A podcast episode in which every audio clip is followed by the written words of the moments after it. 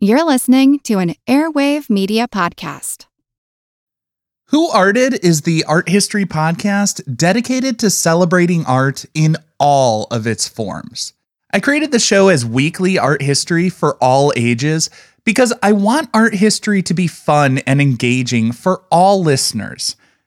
And with that idea of it being fun, every spring I host my annual Arts Madness tournament. This season, I'm creating 64 mini episodes to give you a quick refresher on all the different artists in this spring's tournament. I feel like who art Ed. We'll try to spice it. Who art is Mr. Wood art Ed me. Good. Either way, it, it's ambiguous. It works on so many levels. I know. That's off to a great start. Look, Bumble knows you're exhausted by dating. All the must not take yourself too seriously and 6 1 since that matters. And what do I even say other than hey? well, that's why they're introducing an all new Bumble with exciting features to make compatibility easier, starting the chat better, and dating safer. They've changed, so you don't have to. Download the new Bumble now. Have you ever wondered who the Mary was from Bloody Mary? If the Loch Ness Monster was real, or if Ouija boards actually worked? On each episode of the family friendly Unspookable, we look at the histories and mysteries behind your favorite scary stories, myths, and urban legends to get the real stories behind the scares. Want to solve your next mystery? Find and follow Unspookable now wherever you get your podcasts. Welcome to Who Arted, where we explore visual arts in an audio medium. I'm your host, Kyle Wood, and for today's episode, we're going to focus on Gustave Eiffel and the Eiffel Tower.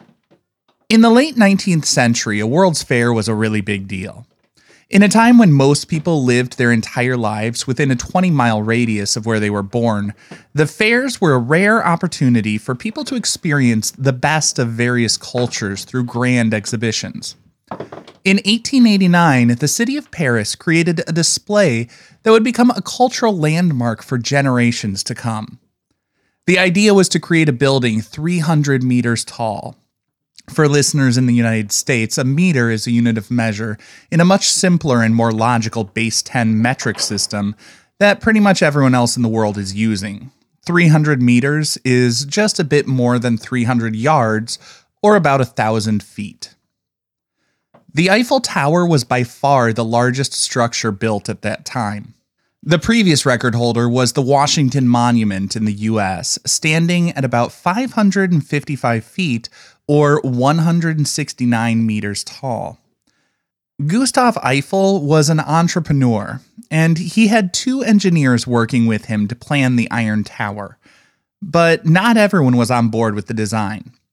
Audiences today may be surprised to hear that many Parisians thought the design was an eyesore and a blight on their beautiful city.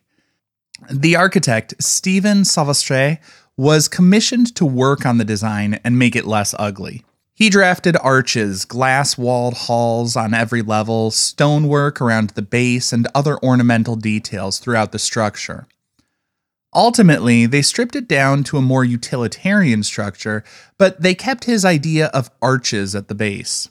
The form of the tower was largely determined by the engineer's calculations to cut down on wind resistance.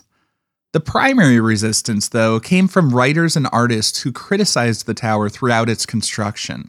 I think my favorite description came from Francois Coppee, who called it quote, this mast of iron gymnasium apparatus, incomplete, confused, and deformed. Of course, this criticism faded as the World's Fair began, and the tower was a huge hit. Over 2 million visitors came to marvel at it. While it did prove successful, the Eiffel Tower was not intended to be a permanent fixture in the city. It was built to wow visitors in the fair and then to be torn down later. Eiffel only had a permit to have the structure stand for 20 years. The idea that the tower would be temporary provided an interesting opportunity for another sort of creative visionary. A truly remarkable con artist named Victor Lustig sold the tower for scrap two times. While truly awful, I must admit his plan was quite clever.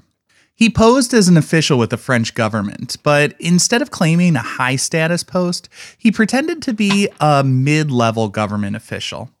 He met with heads of various scrap iron companies, telling them that because of the sensitive nature of such a high profile project, he was trying to meet with people discreetly to get bids for the roughly 7,300 tons of iron used to build the tower.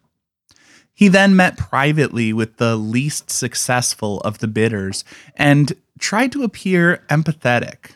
He tells the guy, Look, I know you're up and coming. It's hard to compete with bigger companies. I feel for you. I'm just a mid level government employee. I'm struggling too. Maybe we can help each other out. He actually got the guy to bribe him for the contract for all that scrap iron, which did a few things.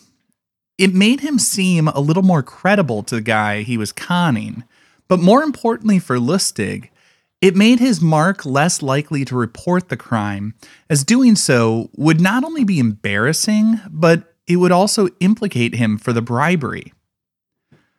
Lustig got the money and then fled to Austria, where he watched the papers to see if there were any reports of the crime. And he was right. The businessman was too embarrassed to report it. In the ultimate show of hubris, Lustig returned to Paris and attempted to repeat the exact same scam. The second time around, though, he was not so successful and ended up having to flee the country yet again. He went on to carry out numerous other audacious crimes before he was arrested and sent to the notorious Alcatraz prison in the United States. The tower was never sold for scrap, of course, it stands today as one of the most recognizable symbols of the city of Paris. Just to wrap things up, here are a few extra fun facts about the tower. It's a few meters taller today than it was when it was built in 1889 due to antennae that have been added to the top. Because heat makes metal expand, the Eiffel Tower stands a bit taller in the summer. It even bends slightly away from the sun as the iron on the sunny side will expand a few inches more than the iron on the shady side. And finally, to prevent all of that iron from rusting, the entire tower needs to be repainted every seven years. This concludes this week's episode of Who Arted, part of the Airwave Media Podcast Network. If you found this tolerable, please leave a rating or review on your favorite podcast app. You can find images of the work being discussed this week and every week on social media at Who Arted Podcast on Twitter, Instagram, and TikTok, and of course on the website whoartedpodcast.com. Podcast done.